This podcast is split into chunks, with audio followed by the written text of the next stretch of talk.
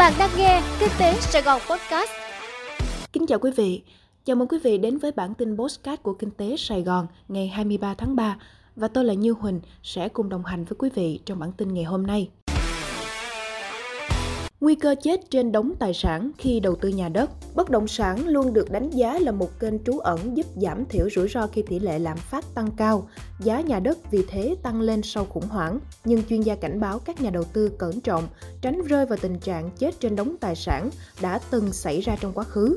Savo Việt Nam vừa công bố báo cáo biến động giá bất động sản trong lạm phát, chỉ ra những diễn biến bất ngờ của tình hình kinh tế chính trị thế giới đang đẩy rủi ro lạm phát tăng cao, là biến số trực tiếp tác động đến thị trường địa ốc. Savo cũng nhấn mạnh rằng khi lạm phát diễn ra, mặc dù giá bất động sản tăng lên nhưng thị trường không có khả năng mua, tính thanh khoản không có.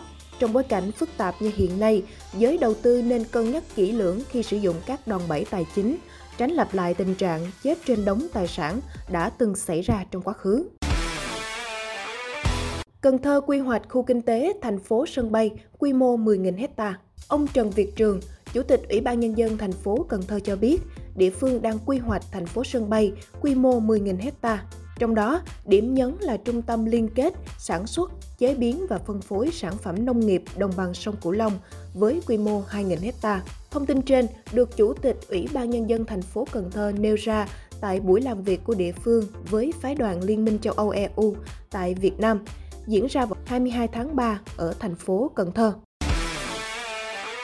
Cảnh báo nguy cơ bị chiếm đoạt tài khoản chứng khoán. Ủy ban Chứng khoán Nhà nước qua phối hợp công tác với Phòng An ninh mạng và Phòng chống tội phạm sử dụng công nghệ cao, Công an Hà Nội. Cơ quan này được biết hiện nay có một số đối tượng tìm cách truy cập vào hệ thống công nghệ thông tin của công ty chứng khoán thông qua các lỗ hổng bảo mật. Các đối tượng này hiện đã nắm được một số thông tin có thể của khách hàng như tên truy cập và mật khẩu đăng nhập từ đó có thể chiếm quyền sử dụng tài khoản giao dịch chứng khoán của nhà đầu tư để thực hiện giao dịch chứng khoán, chuyển tiền, rút tiền và chiếm đoạt tài sản của khách hàng. Trước tình hình trên, Ủy ban Chứng khoán Nhà nước cho biết đã gửi công văn đề nghị các công ty chứng khoán ra quét lỗ hổng bảo mật hệ thống công nghệ thông tin, đặc biệt là hệ thống giao dịch chứng khoán trực tuyến và các hệ thống có kết nối mạng Internet để kịp thời khắc phục các lỗ hổng bảo mật.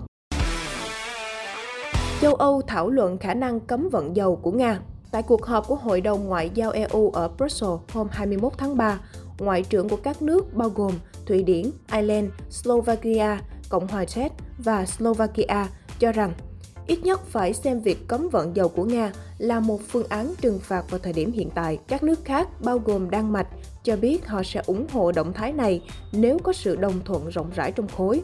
Lệnh cấm vận dầu thô của Nga nếu được EU thông qua sẽ là một đòn giáng mạnh vào nền kinh tế Nga vốn đang suy sụp do tác động từ lệnh trừng phạt của phương Tây. Khoảng một nửa xuất khẩu dầu thô của Nga đi sang thị trường châu Âu. EU và Anh đã trả khoảng 88 tỷ euro để nhập khẩu dầu của Nga vào năm ngoái, bao gồm dầu thô và các chế phẩm dầu mỏ. Lệnh cấm phận của EU sẽ hạn chế nguồn cung dầu đáng kể cho châu Âu vì Nga chiếm khoảng 28% tổng lượng dầu thô nhập khẩu hàng năm của EU.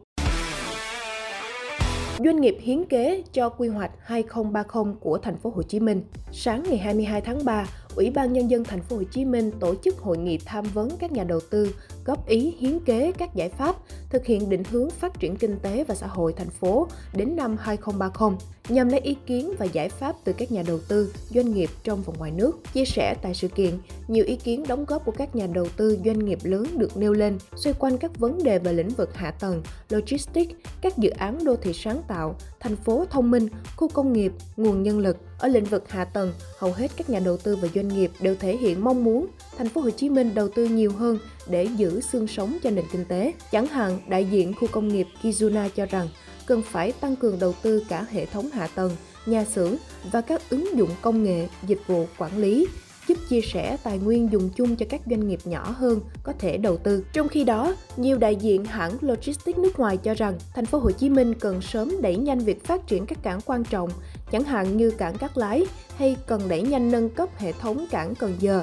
thay vì bản quy hoạch như trước đây. Quý vị vừa nghe xong bản tin podcast của Kinh tế Sài Gòn. Hẹn gặp lại quý vị trong bản tin ngày mai.